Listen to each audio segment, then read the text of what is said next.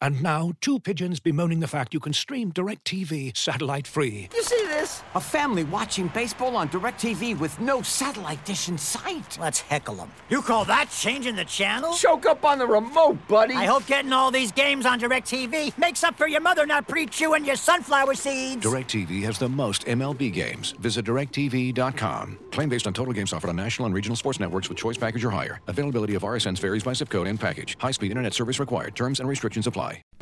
As you've probably heard by now, we've teamed up with BetMGM this season. We'll be using BetMGM lines to make all of our picks, and we'll have special offers for our listeners each week. If you haven't signed up for BetMGM yet, use bonus code The Athletic, and you'll get a one-year subscription to The Athletic, plus up to a fifteen hundred dollar first bet offer on your first wager with BetMGM. Here's how it works. Download the BetMGM app and sign up using bonus code The Athletic. Make your first deposit of at least $10. Place your first bet on any game and claim your voucher for a one year subscription to The Athletic. See BetMGM.com for terms. U.S. promotional offers not available in D.C., Mississippi, New York, Nevada, Ontario, or Puerto Rico. Gambling problem? Call 1 800 Gambler. Available in the U.S. Call 877 8 HOPE NY or text HOPE NY 467 369 in New York. Call 1 800 NEXT STEP in Arizona. 1 800 327 5050 in Massachusetts. 1 800 BETS OFF in Iowa. 1 800 270 7117 for confidential help in Michigan. 1 800 981 0023 in Puerto Rico. First bet offer for new customers only in partnership with Kansas Crossing Casino and Hotel. Don't forget, if you haven't signed up for BetMGM yet, use bonus code The Athletic, and you'll get a one-year subscription to The Athletic, plus up to a fifteen hundred dollar first bet offer on your first wager.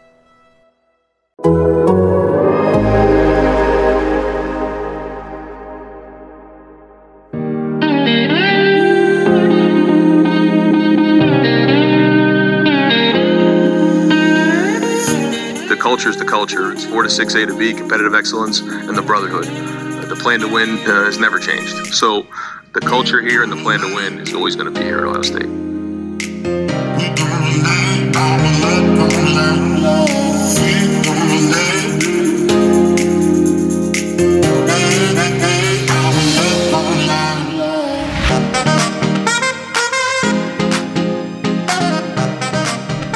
Welcome back to 4 to 6 with A and B, your Ohio State podcast brought to you by The Athletic. It is time for myself, Bill Landis, and Ari Wasserman to give you our picks for Ohio State versus Clemson in the Sugar Bowl. That's all the show is going to be. It'll probably end up being a little shorter, but it's just our picks, what we're thinking about the game. We, we gave you our questions that we have going into this game in the last episode. So if you didn't listen to that, go back and listen to that and then come back to this so you kind of understand where we're coming from.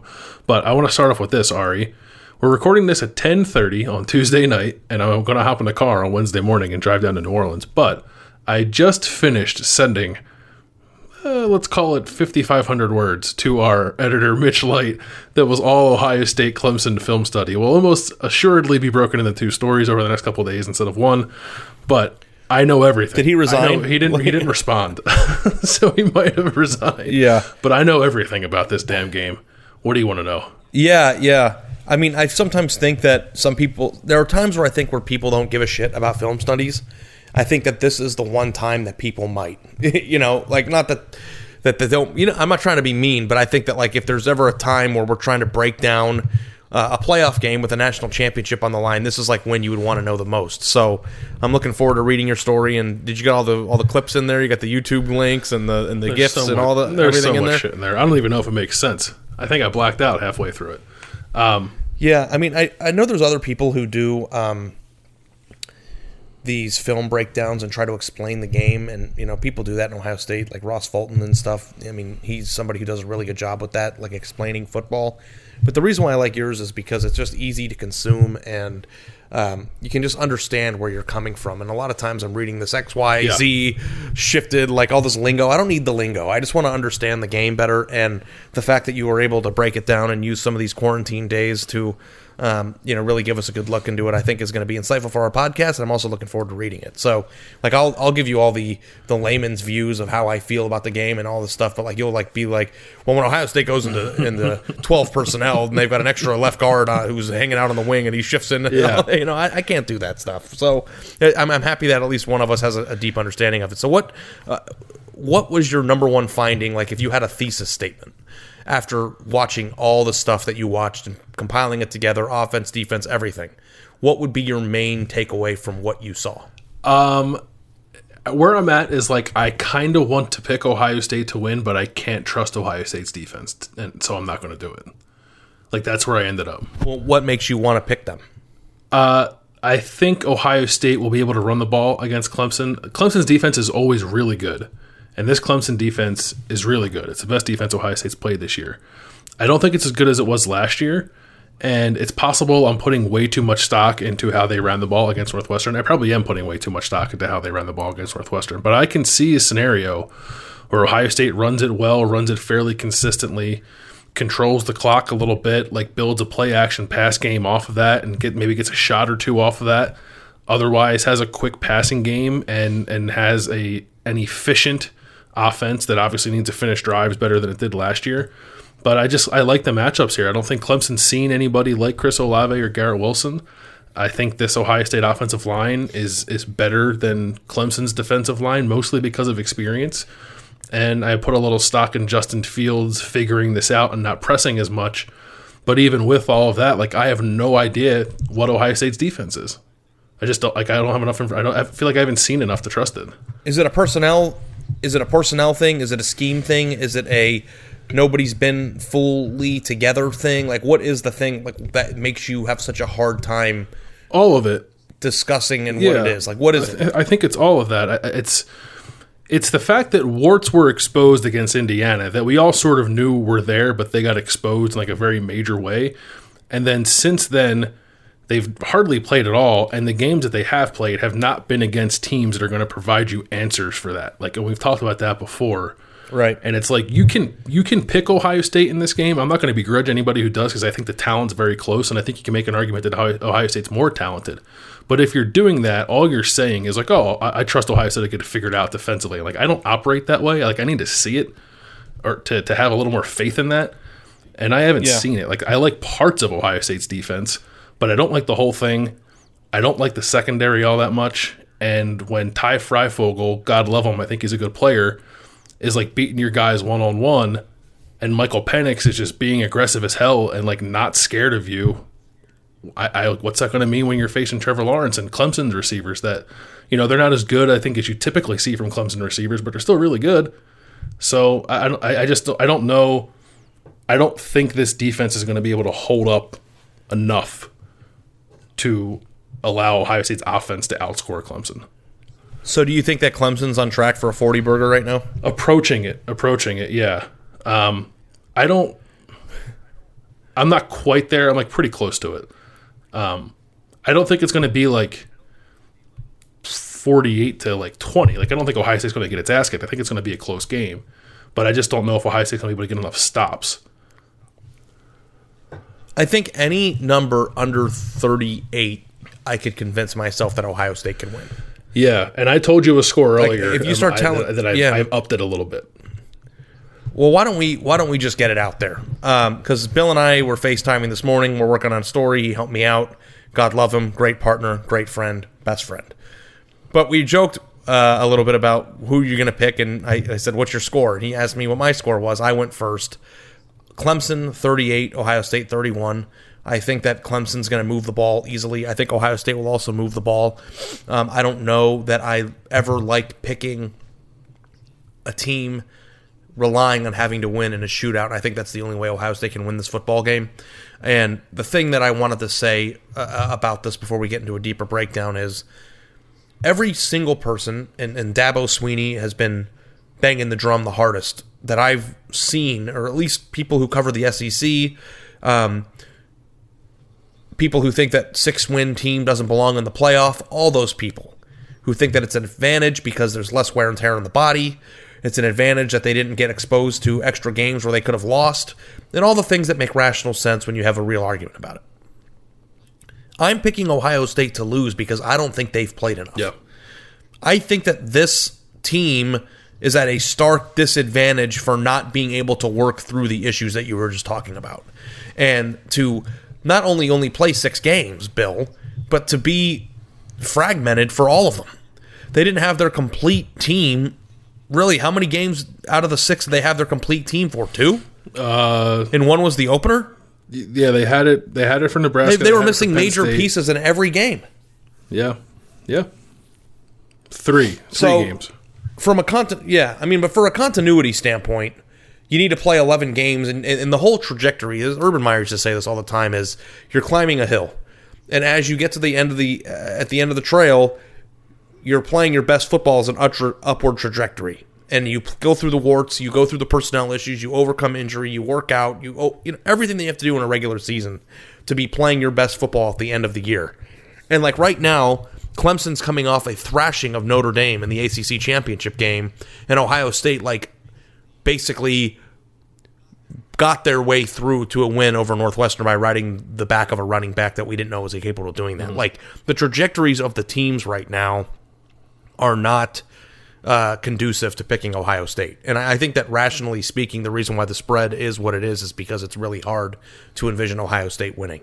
If Ohio State puts together a beautiful game, if Justin Fields plays great, if if Chris Olave is back, uh, as we all anticipate that he will be, and the receivers are running well, and Trey Sermon turns two yard gains into six yard gains, and the offensive line protects Justin, and everything goes great, Ohio State absolutely could win this game. Absolutely could. But I don't know that it would be fair to the audience or to people who consume our work or for us just to blindly say, hey, Ohio State figured it out. So I'm very much looking forward to watching the game. I am not anticipating that they will be the final product they would have been had they had a full season with this group. Yeah, no, that, that's where I am too. It's like Clemson. I think Clemson is in the process of peaking. I don't know if what we saw against Notre Dame was their best, but if it wasn't their best, like they're on their way to their best. And I don't know if Ohio State is there yet. Um, I also don't. I, I think Ohio State's best is capable of winning a national championship. That's why I, I picked them to win the national championship before the season went to shit. Um, but I don't know. I, like you said, all the guys being in and out of practice, being in, in and out of games, like they're just not whole. And maybe they will be whole mostly for this game, but I don't know. I, I don't know if you just roll roll the ball out with all your guys and go beat Clemson. I, I don't. I don't. That's that's a big ask. Is it even physically possible to you that Ohio State plays its best game Yeah. of the year? I think they could. And if they do, what would that look like to you? The Michigan State game, but more high powered?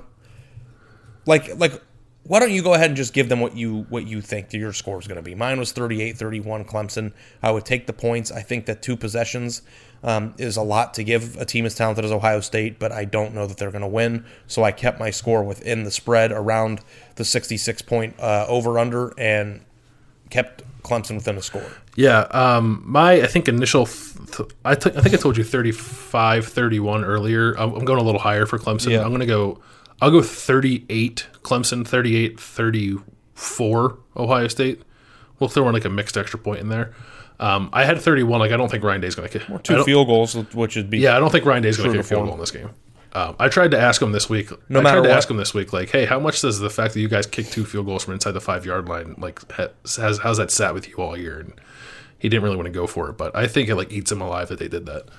And I can't see them doing. I guess you do it within reason. Like if they're from like 35 yards out and it's fourth and eight, you do it. But um, I don't anticipate Ohio State lining up to kick a field goal in this game. I think Ryan Day is going to play for touchdowns because he knows he has to. You mean last year when they kicked the field Yeah. goals?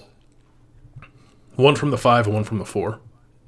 Yeah, yeah. I mean, you don't you don't win this football game by trading field goals for touchdowns. That- yeah. that's such a cliche. But that's what Notre say. Dame did. That's what Notre Dame did. Like in both games they Yeah. played Clemson, but somehow they won the first one because Clemson was missing like five starters. It's like it's such a two pronged problem because like one, you don't want to just come away with three, but you also don't want to demoralize yourself by getting nothing. And I understand that every point in some of these games matters, um, and especially early on, you don't want to. But maybe if Ohio State would have gone for it one more time uh, earlier on in the game last year, they might have won. But you know, it's two separate games, two separate teams. Sorry for No, no, I. I, I think, I think the way we came out of the gates on this and like our score picks, don't don't ma- like match up. I like neither one of us are sitting here saying Ohio State has no chance to win this game, right? no chance. Okay. No, I mean, I would I would take the Yeah, points. I would take the points too. And like if Ohio State does win, I don't think I'm going to be floored. I just don't think either one of us is the kind of person who's just going to like put on our Buckeye glasses and say, "Oh yeah, they're going to play their best game. They're going to be great. They're going to beat Clemson." Uh, I think we're just trying to be like realistic about this. So we're not picking them to win, but I think we both think they're capable of winning. and we're both taking the points, and I think we both think it's going to be a really good game. I just don't trust what I've seen from this point from Ohio State's defense to like get the last stop they're going to need to win this game. Yeah, especially when they had the best defense maybe in program history last year and they couldn't get their Yeah. last stop. And like we're not talking about a really good football team. We're talking about a really good football team with maybe the best quarterback prospect in the last decade. I don't even know who, who like who was the last Trevor Lawrence. Probably Andrew Luck. So you know that those guys don't come along very often. And the thing that is really, really kind of crappy about this is anybody who's been listening to this podcast, and we thank you if you've been one of our day ones, uh, and we welcome you if you're new. They know how much we like this team. Yeah. I mean, like if you listen to our podcasts, um, you know, dating back to even before the season, I think we both picked them to win the national title.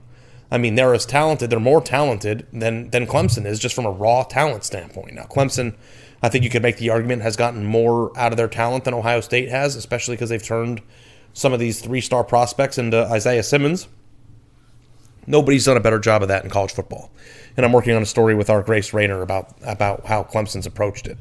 But in terms of jiving together, meshing, coming in with confidence, feeling yourselves like you know there, there there's a, a, a world where I think that Ohio State fans or players and coaches feel disrespected.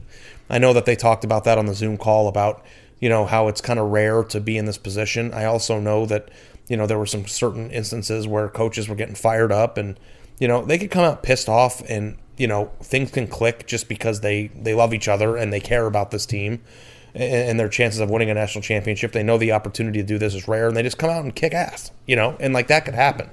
But as we break down the game, Bill, I think we have to break it down based on the information that we have and like the feel good home team ending to a, a movie isn't the way you have to break down this stuff. If that happens, it'll be a wonderful story, and it'll kind of it just reminds me a little bit of um, the uh, 2014 season a little bit when we were in, ironically enough, New Orleans, standing outside of some random restaurant or hotel, and we did game picks with Doug. Like all three of us picked Bama, Yeah. you know. And then when Ohio State came out and and not just won, but won pretty convincingly, then you realize, hey, this team is special, and to win a national championship. You have to get to that point. And I don't know that Ohio State has done that yet, but the sweetness about playing these playoff games is that you all you can ask for is to be eight quarters away from winning it all. And they are right now. So I'm, I don't anticipate, I don't expect them to win, but that doesn't mean I don't think they can. It's just based on the circumstance of what we've seen from this football team, both in the fact that they don't have continuity, the fact that they struggled to really get their footprint going a little bit. Uh, when they played Northwestern because like even the 2014 team, not to ramble, but like they kicked the crap out of Wisconsin. I mean, they were revving at all cylinders at the end of the year, and it's like, do you want to go into the Clemson game having been one drive away from losing to Northwestern? Like that's kind of where they are right now. And maybe if they would have won 42 to nothing, then the, the feeling of this would have been different. And maybe we're putting too much stock into the Northwestern game.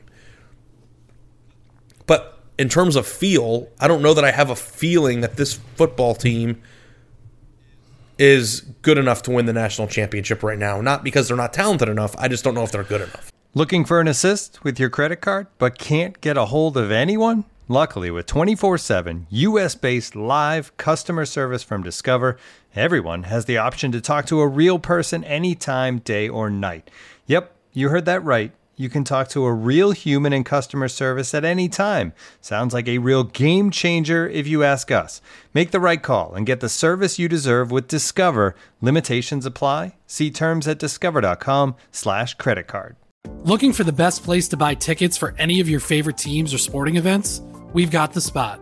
Our partner, StubHub, has been the leading ticket marketplace in the world for over 20 years, providing a 100% guarantee with every order. From a worldwide selection of live events, the widest choice of tickets, and industry leading partnerships, StubHub has what you need to purchase with confidence. StubHub, an official partner of The Athletic.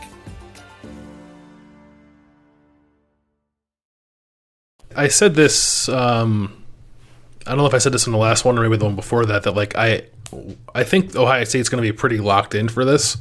Um, and like, of course, you would hope they'd be that way. It's a playoff game, but I just mean like what whatever, whatever the best I think Ohio State can attain at this particular moment is. I think they're going to get something close to that, if if not get there entirely.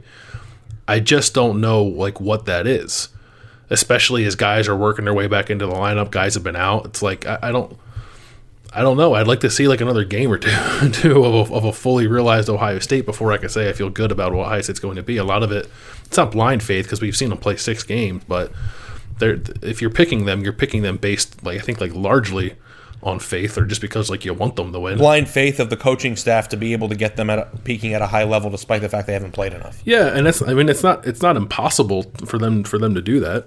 Um, well, at least I, no. at least I don't It- think no, it it's is, not impossible. It's I just don't think it's reasonable to right, expect it. Right. What what do you feel like best about in this matchup for Ohio State? Their receivers getting open. Yeah. Um, and I think that that should be the answer for everybody. Um, I, I saw on the Zoom call, um, and you were on it, but uh, didn't Garrett Wilson say something interesting? It wasn't just that Chris Olave was out of the Mm-hmm. Uh, Big Ten championship game, but Hartline wasn't Yeah. there. And like, it's stupid things like that that when you're watching the game as a fan, sitting on your couch screaming at the at the ceiling like why can't Ohio State pass the ball on Northwestern? They're going to get annihilated by Clemson. It's like you don't even think about like the importance of a second year player who's on the verge of peaking um, as one of college football's biggest stars not having his position coach when his other co-star is not playing. Yep. You know, like there's certain things to this game, the Northwestern game specifically, that like just don't really feel right in terms of are they going to play Northwestern? Are they going to make the Big Ten championship game? Are they going to get another game? Is the Michigan game going to get rescheduled? Like all the things that this team has had to like endure as a result of COVID, and all the players they've missed, and all the lineups that have had to be shifted, and the offensive line, and everything. Everybody knows. How could they have been at their best? How could they have beaten Northwestern forty-two to nothing? Like it's it, it it's just not there. Yeah, I, I, the, the other part of that too, and I thought um, I don't know if you follow this guy or not, but Seth, Seth Galina works for Pro Football Focus, does a lot of like college focused stuff, um, and he always tweets out like really cool breakdowns, uh, particularly of quarterbacks. And he put one out of Justin Fields, and there was like a conversation that followed after that, and he said uh, when the offense only goes through two guys and one of them is out, that's a problem. And it's like I, I asked Ryan Day about that before the Northwestern game. Um, it might have been going into the Michigan game when we thought that game was still going to be played. About the fact that Garrett Wilson and Chris Olave have such a large target share in this offense that like Justin Fields and like why wouldn't they? Because they're great. But like Justin Fields I don't think has much in the way of a rapport with anybody other than those two guys. And I guess you can just say like you're a veteran quarterback by this point. You figure it out. And I guess that's fair. But it's like when 70% of your passes are going to two guys and one of them's not there and the defense you're playing is pretty good and they're just going to overload to the one guy who is there it's like I don't know what you do. I guess I can make you feel a little uncomfortable. So so I get why he would feel that way and, and look the way he did. And then you add on top of that that that Hartline's not there, so that should all be different against Clemson. I, I do think that matters, um, and I do expect both Garrett Wilson and Chris Olave to have pretty big games against Clemson because Clemson's secondary is good. They got a first round corner in Derion Kendrick. Um, they got a really good young corner in Andrew Booth, who's a former five star prospect. I, I don't think he played much against Notre Dame. I don't know if he's going to play in this game or not. But their other guy, Sheridan Jones, who starts, is, is decent too. Um, I think if uh, if they can get some guys isolated on Nolan Turner, the safety who's out for the first half, which is another thing to consider, um, they can they can find some success throwing the ball. I just like they don't. I think they want to like line up and bomb people, and I don't think you can do that against this team.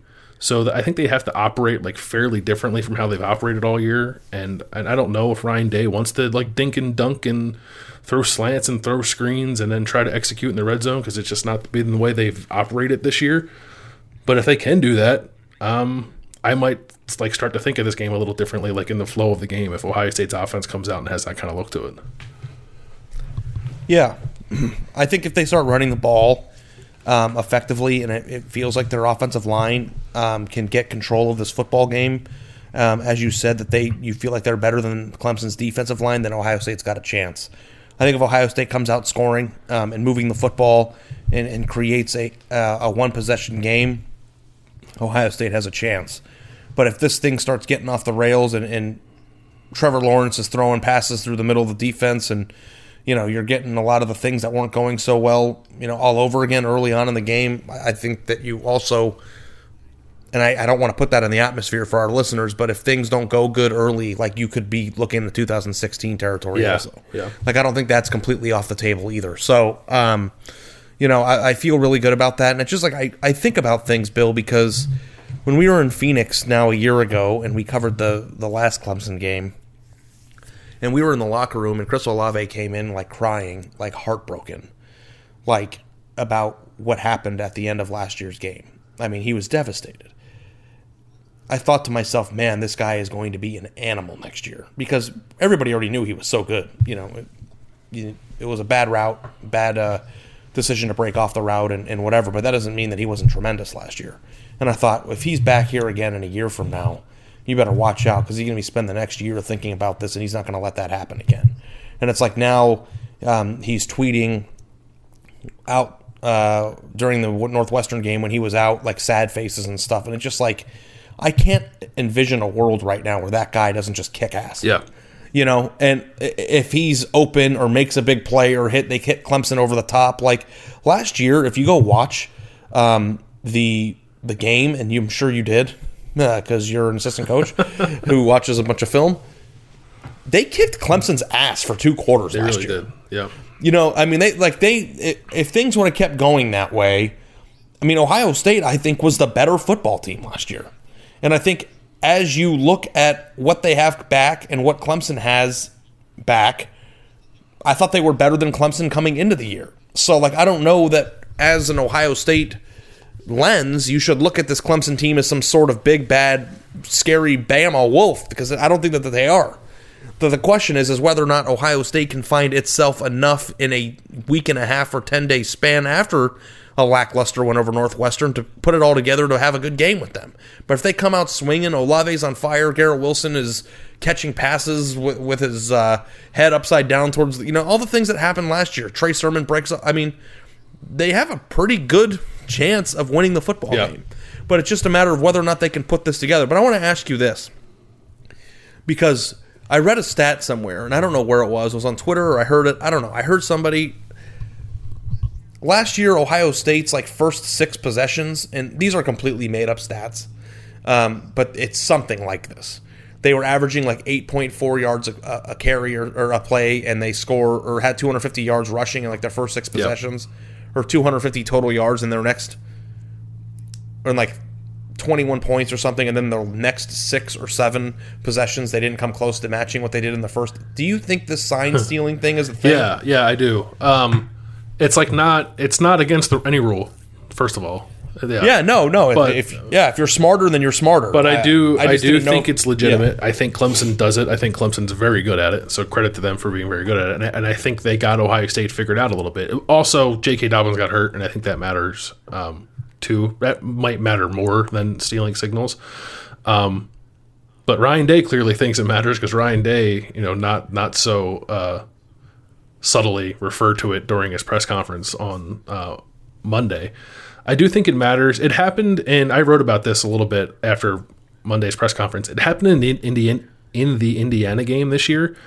And if you go back and watch it, like Ohio State was huddling in the fourth quarter of that game. Ohio State never huddles, but Ohio State was huddling in the fourth quarter of that game, and Justin Fields was in the huddle calling plays off a wristband because I think Ohio State at a certain point felt that Indiana had their signals figured out too. So I'm very curious about the tempo of this game to see if, if Ohio State does things to combat that, whether that's playing super fast all the time and not give like kind of keeping Clemson honest.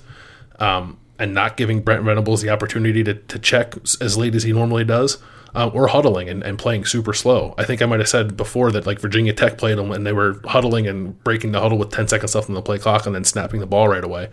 And it kind of worked out okay, but Virginia Tech's not very good, so it could only last so long. Ohio State's good, and if they wanted to do that, I think that could be a worthwhile strategy or tempo. I just don't think like you can't have you can't have Justin Fields goes to the line, fake claps his hands, looks to the sideline, gets a play, Ohio State checks, Clemson checks, and then like whatever you thought you saw isn't there anymore, and then you're still in a bad play. Like that can't happen. And Justin Fields has struggled with that stuff this year. He he often trusts too much what he sees before the snap and relies too much on what the coaching staff is telling him from the sideline rather than just like catching the snap and watching the play develop in front of him and reacting to it.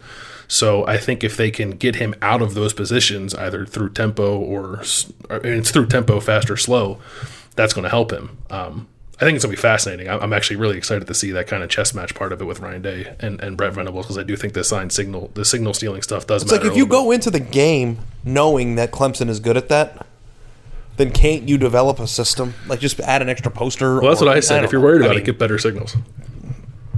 Yeah, I mean, can't you just? I mean, if if it's something that you're hyper aware of, that should be something that they should be able to get down and, and, and avoid.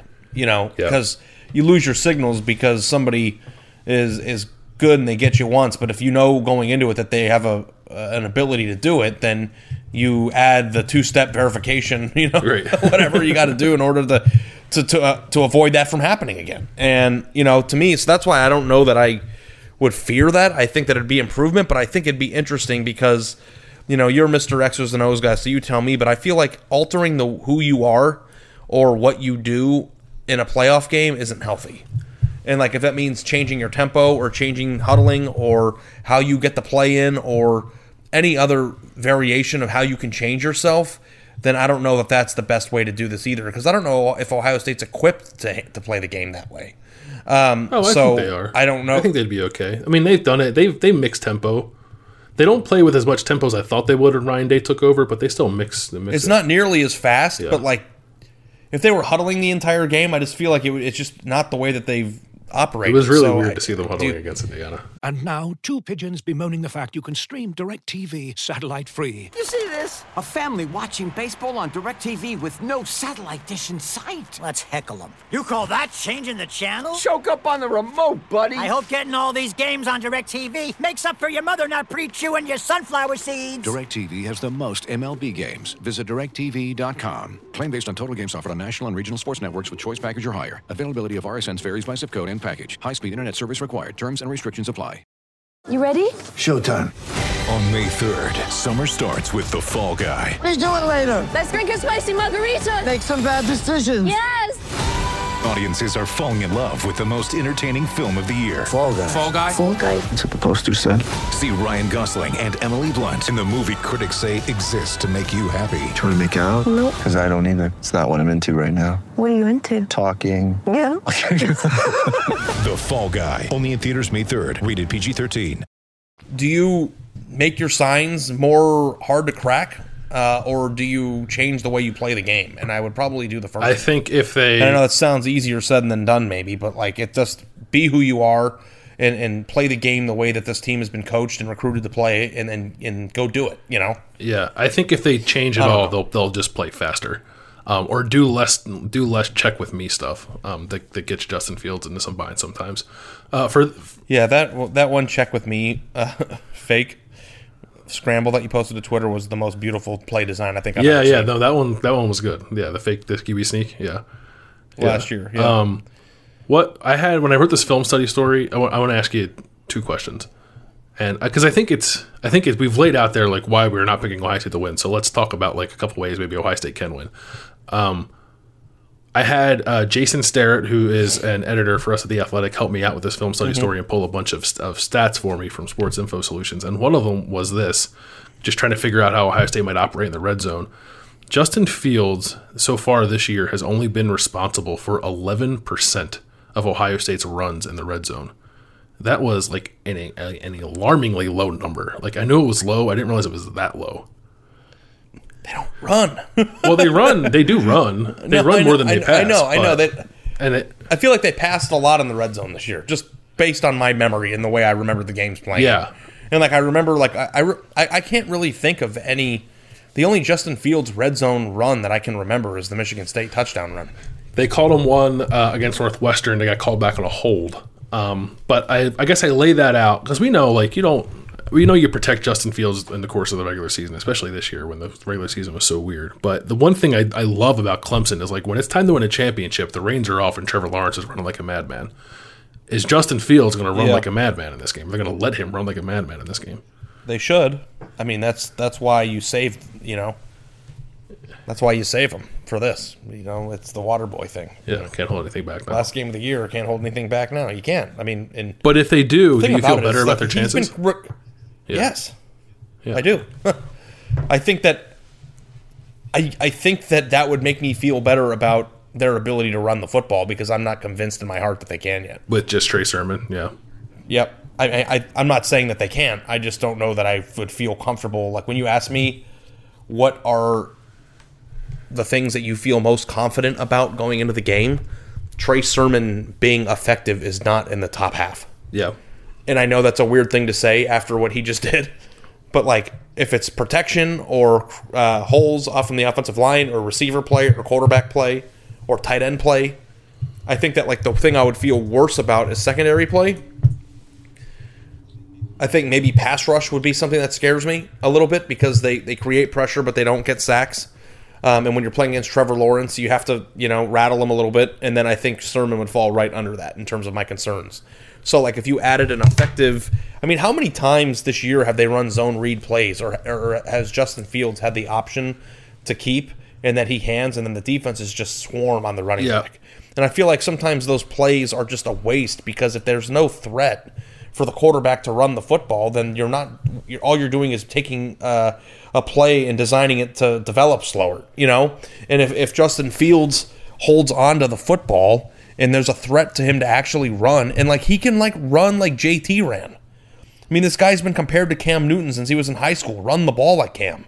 Like the, even in the New England Patriots offense this year, like Cam Newton ran the ball all the time, especially in goal line situations. So I'm not trying to compare him, you know, apples to apples to Cam Newton, but the man is a very large, athletic load to bring down, and he's also super fast. So like the first thing he ever did in an Ohio State uniform was run the ball for an 80 yard touchdown or something. Remember Yeah, that? 50 yards. Happened like Yeah. yesterday. Like why why can't he run? I I think he should have been running more often, even in the regular season. He should have been running in the Northwestern game. Yeah. He scrambles a decent amount. Uh, the the numbers we pulled, and again, they might not be total 100% accurate, but they said he had 18 designed runs this year in six games. Yeah, I mean, what do you think he could run? Like, do you think there should be running plays that were like what JT did? Yeah, I think. Do you think that should be an element to this? yeah, offense? I think they should. I think they should do some of the stuff that they do for Tre- that Clemson does for Trevor Lawrence. Like I don't, I don't know, and maybe maybe Justin's feel for the read zone read game is not as good as we think it is, and that's why they don't do it. But there are ways to run the quarterback without doing his own read. There are plenty of ways to run the quarterback without doing his own read. Um, I just feel like when you have a uh, tell me, coach, if I'm wrong here, but I feel like when the quarterback has a bad feel for the zone read game, they have a tendency to hang on to it. yeah, no, that's a good point. and like he never hangs on to it. Yeah, So like to me, maybe you're just like I don't know. I'm going to hand it to the running back instead of getting. Maybe he's been coached to not get hit. I don't know what the answer to that is, but like I remember at times when when quarterbacks in the past had a hard time adapting to it, that they would complain. You got to trust yourself to keep it and run, and it's just like you would think that that the tendency for any run first quarterback or for any athlete first quarterback. Uh, is to run the ball as much as you can. I mean, we watched Braxton Miller and JT Barrett run this offense for six years with just running the football. So, like to me, I feel like JT left and JT right in small doses. Something simple as diving with the quarterback would be a, a nice addition to the offense because I don't think that Justin Fields is an easy person to tackle. I think their first play is going to be Justin Fields running the ball. Get him in the zone a little bit. Yeah. Well, now that we're talking about preserving Justin Fields and uh, not preserving him anymore and running him more, what is your take or your feel from the Zoom calls and what you've been hearing about the health of his hand? Because it's like so funny, not funny, it's just annoying uh, if you're an Ohio State fan to think, well, last year they played down his inju- his knee injury the entire month leading into the Fiesta Bowl. Oh, he'll be fine, no problem. And it turned out to be a major problem. Like, do you think there's a chance that this could become a major problem? No, he threw two passes after he hurt it. Um, so like, and I, I, mean, I'm not a doctor, but I think if he were, if he, if his thumb was like broken, I think we would have been able to discern that from his body language when he was throwing the ball. Um, I, I do think it was just a sprain. Maybe it was a bad sprain, um, but you know, I guess from that point to this game, it's like 13 days. I think he'll be okay by the time the game starts. Like Ryan Ryan Day's answer was like four words, like he'll, I, he'll be good, or three words, and Justin Fields like I'll be fine by the time the game comes along. Isn't that exactly how it went last year when his knee was hurt? Uh, yeah, I think so. They're probably similar answers. I don't. I, I don't know. I don't think this is the same thing. Um, I mean, obviously, not being able to move uh, is a problem, but like I just wonder. But we also we you- also had some we had the- some appreciation, I think, of how that injury was already limiting him and like how like the severity of it because he watched Yeah. him play on it for two games. Here's the thing. You know those out routes or those like long, like 28 yard passes that are only eight yards down Yep. the field that he loves to throw and are open a lot? Like, what if he can't throw that because his, his hand is sore? Or like, what? How many routes could they take out of their playbook because his hand isn't 100%? It's like, I don't know that he's not healthy, but if it even limits him 10%, that's significant in a game. Yeah, I, like this, I think to so me, too. Anyway. Um, I don't know. I guess I would just take some solace. Like the last pass he threw was an out route to Garrett Wilson. Um, after he Yeah. hurt his thumb, so I think it's I think it's legitimate um, thing to worry about. My my read on it is that he'll be okay. Um, But give give me a percentage of just like what do you think the percentage or from one to ten, not a percentage, the stress factor from an Ohio State fan should be about the health of his hand. Out of one to 10, 10 being the Three. worst. Yeah. Okay. Um, okay, I got one more question for you, and we'll wrap up. Sure. What is your? Com- I thought Ohio State made just or Trevor Lawrence like uncomfortable last year and like hit him and hit him hard. What is your confidence level that they can make him uncomfortable this year? Four. Yeah, it's weird. That's I think that's like my number one. Is Tyreke Smith okay? I don't know. They're Yeah, I think he came back. He got hurt I- against Northwestern. I think he came back. Yeah, I think he might have come back in the game. How would you rate their pass rush this year on one to ten? Ten being great, one being really bad. Seven. You give them a seven? Aren't they like terrible with sack numbers? It's so weird. So like again, numbers we pulled for this story. The rate they they generate pressure on like 48% of dropbacks, which is like third best in the country. Better than last year.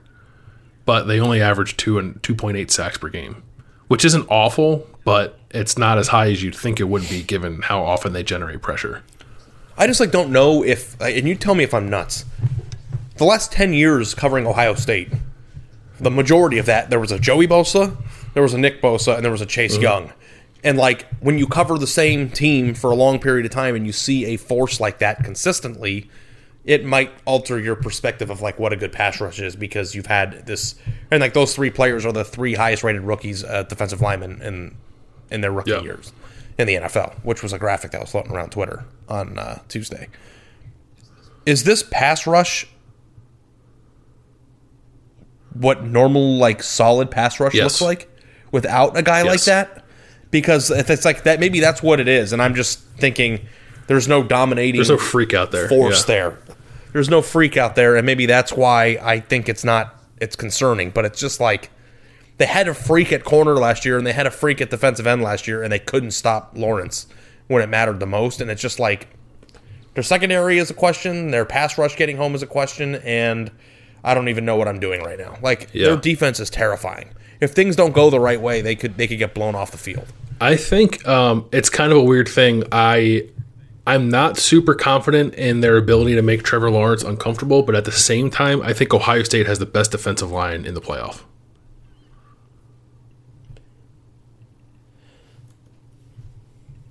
It's like yeah, but there's multiple elements to defensive line too. It's just like plugging holes, stopping the run, and hitting the quarterback in the chest so he, he's afraid to drop back are like all Yep. different things.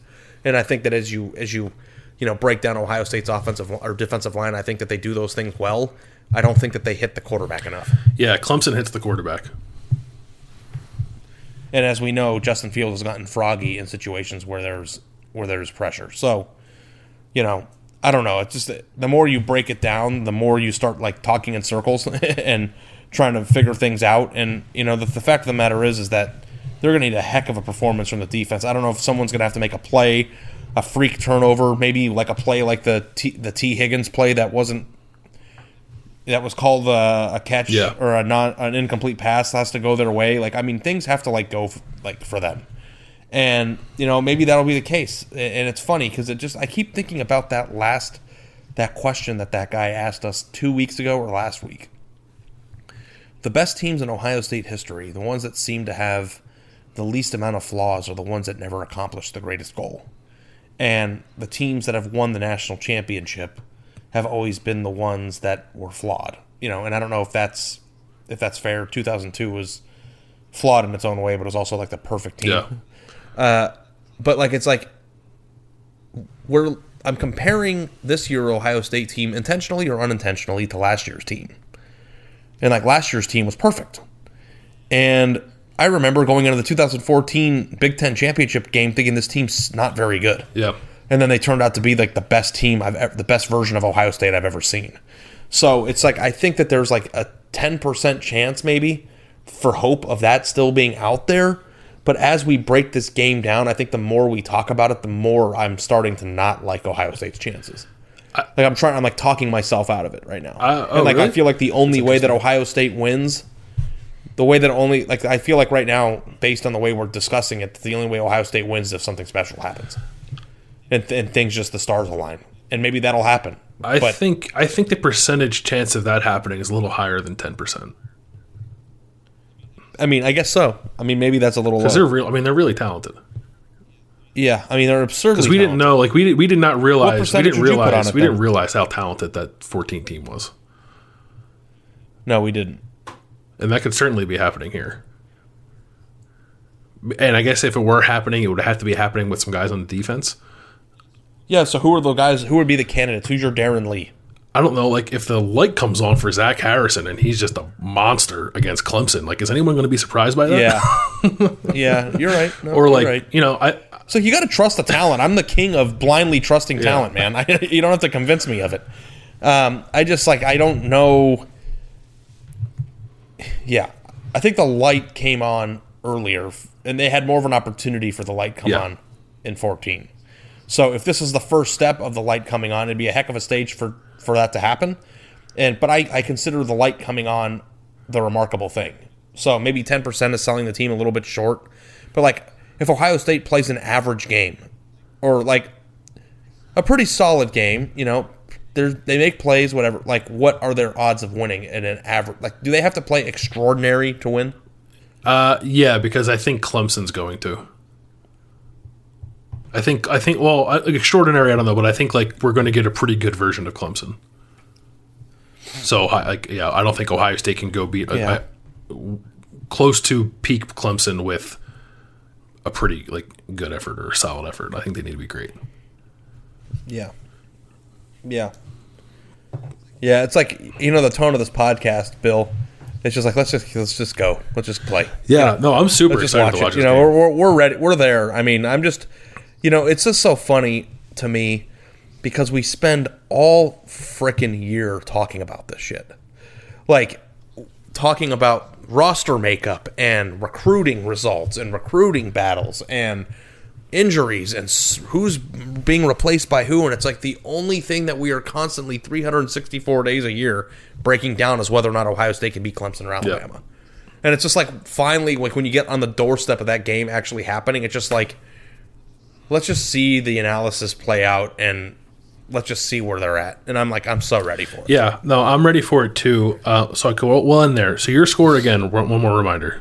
38-31 Clemson. All right, I'm 38-34 Clemson, which is like kind of a weird score. I feel like I'm a dumbass for picking that, but that's my pick. 38-34.